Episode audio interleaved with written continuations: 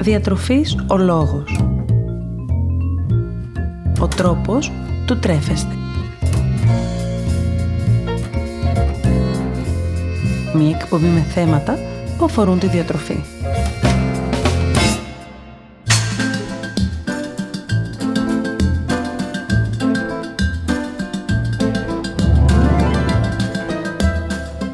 Καλησπέρα σας. Ονομάζομαι Μαριάννα Μανώλη, είμαι διαιτολόγος διατροφολόγος και θα είμαστε μαζί για μισή ώρα περίπου, συζητώντας και αναλύοντας θέματα που αφορούν τη διατροφή τόσο σε φυσιολογικό όσο και σε παθολογικό επίπεδο. Και δεν θα μπορούσα παρά να ξεκινήσω αυτή την ενότητα με μια μικρή εισαγωγή για το ποιος είναι τελικά ο ρόλος του διαιτολόγου διατροφολόγου, ποια η σημασία του να εμπιστευόμαστε έναν επαγγελματία υγείας όταν αφορά τη διατροφή μας, καθώς επίσης και τι θα πρέπει να περιμένουμε σε ένα πρώτο ραντεβού μαζί του, αλλά φυσικά και ποιος ο σκοπός της διατροφής και κατ' επέκταση της δίαιτας. Γιατί γίνεται τόσος λόγος και μήπως τελικά έχει διαστρεβλωθεί η χρηστική σημασία του όρου; Όλοι έχουμε προσπαθήσει κατά καιρούς είτε να ρυθμίσουμε ή να ελέγξουμε το βάρος μας στα πλαίσια για παράδειγμα κάποιας κοινωνικής εκδήλωσης όπως είναι ένας γάμος ή επειδή αισθανόμαστε ότι έχει αυξηθεί το νούμερο στη ζυγαριά είτε απλώς επιθυμούμε να αλλάξουμε τις διατροφικές μας συνήθειες τόσο για την καθημερινότητά μας όσο και για την υγεία μας. Στην προσπάθειά μας αυτή, συνήθως απευθυνόμαστε σε έτοιμες φόρμες διαιτών τόσο σε περιοδικά όσο και στο διαδίκτυο, σε συγγενείς ή φίλους που ακολούθησαν κάποιο πρόγραμμα διατροφής και κατάφεραν το στόχο τους, ίσως ακόμα και συνδυάζοντας όσα έχουμε κατά καιρούς ακούσει. Έτσι δεν είναι.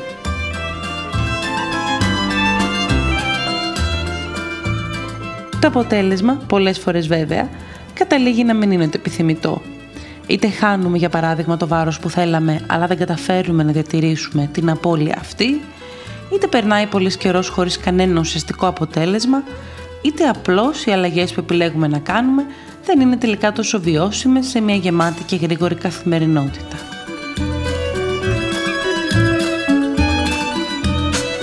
Και εδώ ακριβώς είναι που έρχεται ο διαιτολόγος, να μας δώσει μία όθηση τόσο σωματική όσο και ψυχολογική. Να σημειώσουμε εδώ πριν συνεχίσουμε ότι στην Ελλάδα, σύμφωνα με το Προεδρικό Διάταγμα, οι μόνοι που μπορούν να ασκήσουν διαιτολογική πράξη είναι οι διαιτολόγοι διατροφολόγοι των ανώτατων εκπαιδευτικών ιδρυμάτων της χώρας, καθώς και όσοι διαθέτουν πτυχίο της αλλοδαπής, ισότιμο και αντίστοιχο με τα παραπάνω ιδρύματα. Ο λόγος που κάνουμε αυτή την υποσημείωση είναι γιατί είναι πολύ σημαντικό να γνωρίζουμε ποιος μπορεί να ασκεί νόμιμα διαιτολογική πράξη, καθώς σκοπός είναι η εφαρμογή διαιτητικών πρακτικών που δεν θα θέτουν σε κίνδυνο την υγεία μας.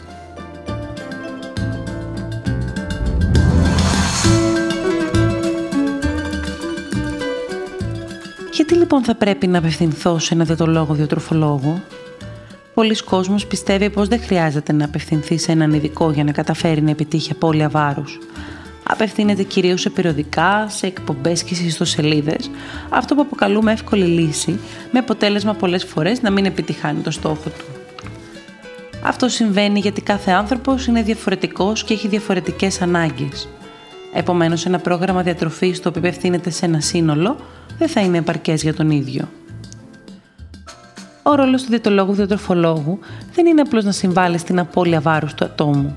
Στην ουσία, ο ρόλος του είναι να εκπαιδεύσει σωστά το άτομο σε ένα μοντέλο διατροφής το οποίο θα καλύπτει τις ανάγκες και τις επιθυμίες του, ώστε η αλλαγή αυτή να είναι τελικά εφόρου ζωής.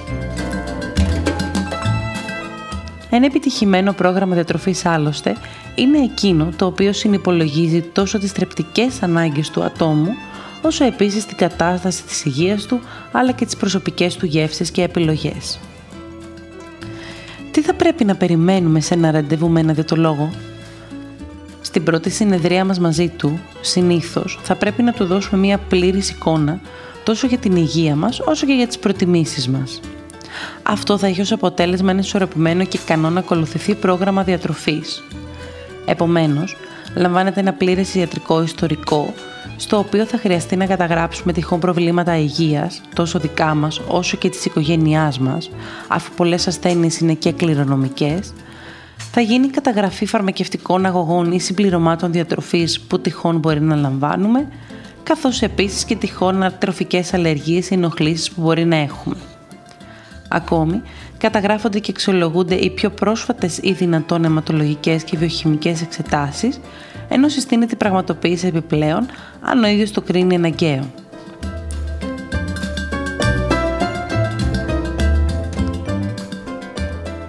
Καταγράφονται στοιχεία που αφορούν την προσωπική ζωή μας, προκειμένου να προκύψουν στοιχεία τα οποία σχετίζονται με τη διατροφή τόσο ως προς το ωράριο εργασίας, τη φυσική δραστηριότητα εντός και εκτός εργασίας, αλλά και την οικογενειακή μας κατάσταση, όσο και με τις διατροφικές συνήθειες, σημειώνοντας τροφές που το άτομο συνηθίζει, αγαπά ή αποφεύγει να καταναλώνει. Ένα ακόμα βασικό μέρος των ραντεβού που πραγματοποιούμε είναι η ζήγηση του ατόμου και η ανάλυση της σύστασης του σώματός του, αλλά και η μέτρηση διαφόρων περιφερειών όπως της μέσης, των ισχύων και αλυπών σημείων. Αυτά όλα βέβαια αφορούν ένα γενικό πλάνο, το οποίο κάθε διαιτολόγος διατροφολόγος προσαρμόζει ανάλογα. Τι εξετάσεις θα πρέπει να κάνω πριν την επίσκεψή μου σε έναν διαιτολόγο; Αναφέραμε προηγουμένως πως κατά τη διάρκεια του πρώτου ραντεβού, ένα μέρος αποτελεί και αξιολόγηση των ιατρικών εξετάσεων του ατόμου. Αυτό γίνεται προκειμένου να υπάρχει μια ολοκληρωμένη κλινική εικόνα για το άτομο απλές σηματολογικές και βιοχημικές εξετάσεις, καθώς και ένας απλός ορμονικός έλεγχος είναι εξετάσεις που συνήθως αξιολογούνται. Και ερχόμαστε στο κέριο ίσως ερώτημα, πόσο συχνά δηλαδή πρέπει να επισκέπτουμε το διαιτολόγο και γιατί; Μία ικανοποιητική συχνότητα πραγματοποίησης των ραντεβού είναι περίπου κάθε 15 ημέρες.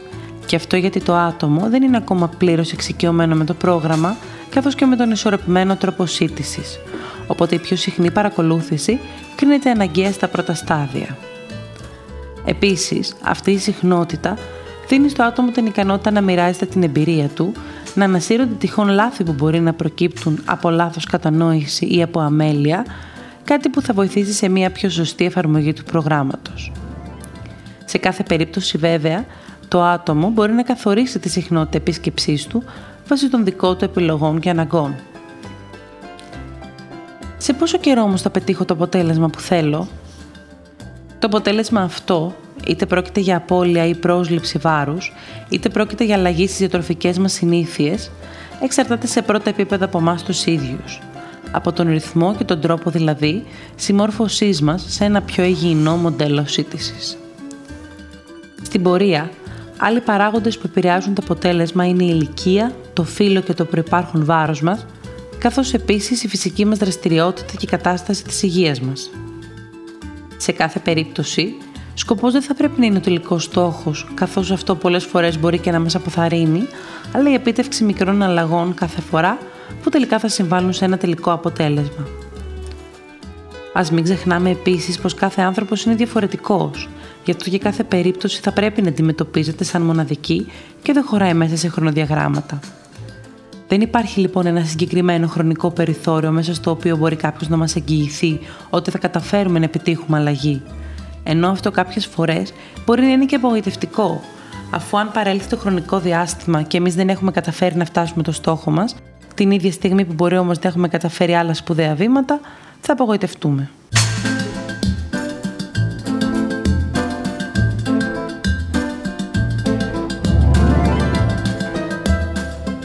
Αυτό που είναι σημαντικό να δούμε μαζί είναι ποιος είναι ο ρόλος της δίαιτας. Ξέρουμε την πραγματική της σημασία ή μήπως μέσα στα χρόνια αναπτύχθηκε μία λάθος θεωρία η οποία καθιστά εμάς αδιατολόγους αυστηρούς και απρόσωπους την ίδια στιγμή που κάνει τη διαδικασία απώλειας, πρόσληψης ή συντήρηση του βάρους μας πιο επώδυνη. Η λέξη διατροφή έχει κατακτήσει εδώ και χρόνια τη θέση της στο καθημερινό λεξιλόγιό μας χρησιμοποιείται για να περιγράψει τόσο τον τρόπο σύντησης ενός ατόμου, όσο και την ποικιλία των διαφόρων τροφίμων στα καθημερινά του γεύματα. Ο ορισμός της λέξης διατροφή έχει συνηθίσει να ταυτίζεται με κάποιο ειδικό ή συγκεκριμένο τρόπο σύντησης, ενώ δεν είναι λίγες οι φορές που συνοδεύεται από επίθετα που προσδίδουν στο νόημά της την έννοια της εξάντλησης ή της κούρασης.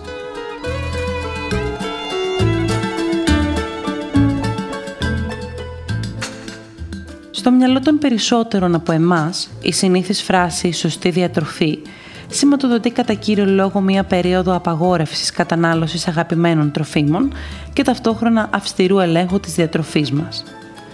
Συνηθίζεται δε οι άνθρωποι να θέτουν τον εαυτό τους υπό σωστή διατροφή σε περιόδους όπως μετά τις γιορτές, πριν την καλοκαιρινή περίοδο ή σε κάποια επίσημη εμφάνιση σε κοινωνικές εκδηλώσεις και άλλες.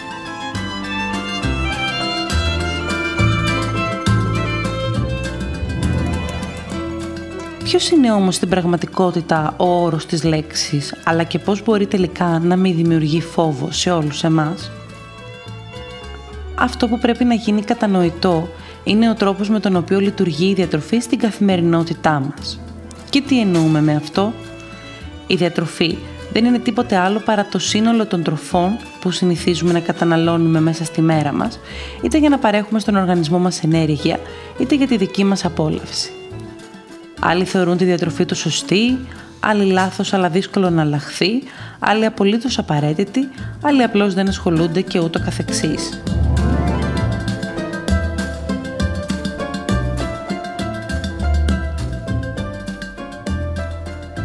Στην πραγματικότητα όμως η διατροφή δεν θα πρέπει να χαρακτηρίζεται ως σωστή ή λανθασμένη.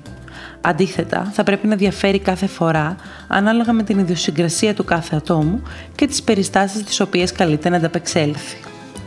Σίγουρα υπάρχουν διάφορα πρότυπα διατροφής τα οποία συστήνονται από οργανισμούς υγείας, όπως είναι στη δική μας χώρα η μεσογειακή διατροφή, τα οποία πρότυπα όμως θα πρέπει να προσαρμόζονται ανάλογα στις δικές μας επιθυμίες και ανάγκες.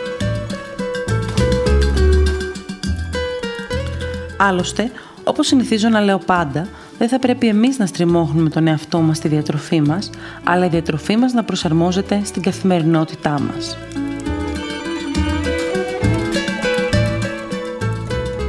Πόσο σωστή και ικανή να ακολουθηθεί μπορεί να είναι μια διατροφή η οποία απαγορεύει τρόφιμα ή αποκλείει άλλα; Αρχικά να ξεκαθαρίσουμε πως σωστή διατροφή ή καλύτερα ισορροπημένος τρόπος χρήσης της διατροφής στην καθημερινότητά μας είναι εκείνος ο οποίος προάγει την καλή υγεία μας, ενώ ταυτόχρονα ικανοποιεί τον ουρανίσκο, τις εκάστοτε επιθυμίες μας και τις περιστάσεις που προκύπτουν.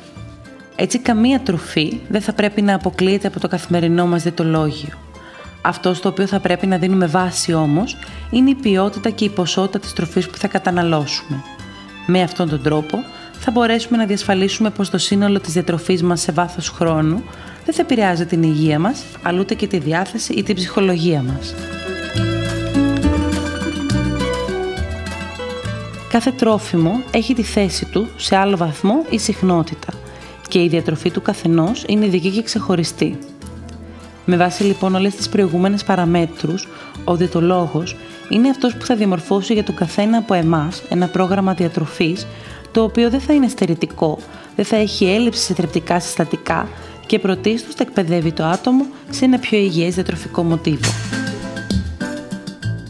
Δεν είναι εκεί για να κρίνει ή να τιμωρήσει, αντίθετα είναι εκεί για να ακούσει, να κατανοήσει και να προσφέρει εναλλακτικές. Σε ένα επιτυχημένο πρόγραμμα διατροφής έχουν γίνει οι απαραίτητες υποχωρήσεις και από τις δύο πλευρές, ώστε να καταφέρουμε να συναντηθούμε κάπου στη μέση, με κοινό γνώμονα πάντα την υγεία και τις διατροφικές συστάσεις.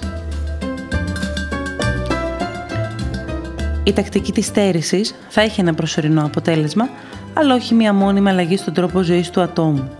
Και αυτό που ενδιαφέρει πρωτίστως το διαιτολόγο-διατροφολόγο είναι να εκπαιδεύσει το άτομο και να του δώσει τις απαραίτητες γνώσεις, ώστε να μπορεί μόνο του να ορίζει τη διατροφή του.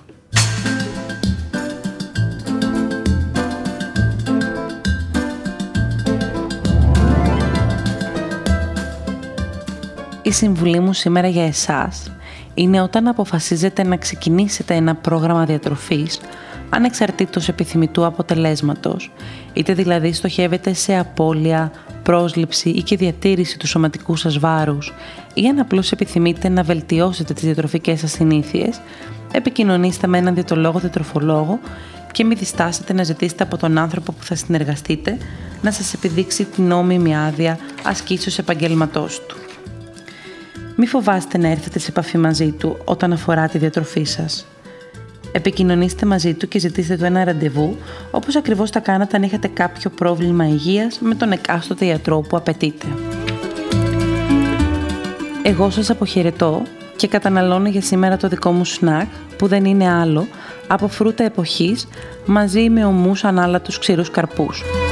Με αυτόν τον τρόπο πετυχαίνω πρόσληψη ενέργειας για να συνεχίσω τη μέρα μου αλλά και τον κορεσμό που χρειάζεται το σώμα μου. Θα χαρώ πολύ να διαβάσω τις δικές σας απορίες και να απαντήσω σε αυτές, όπως επίσης να μου προτείνετε και εσείς θέματα που θα θέλετε να συζητήσουμε τις επόμενες φορές. Βρείτε με στο Instagram ως Διατροφής ο Λόγος, είτε στο Facebook κάνοντας αναζήτηση Μαριάννα Μανώλη Διατολόγος Διατροφολόγος.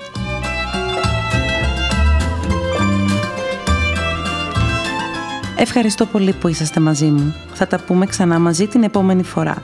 Και μέχρι τότε μην ξεχνάτε να απολαμβάνετε κυρίως τις στιγμές σας. Εμείς ορίζουμε το φαγητό μας και όχι το φαγητό μας εμάς. Καλή σας συνέχεια!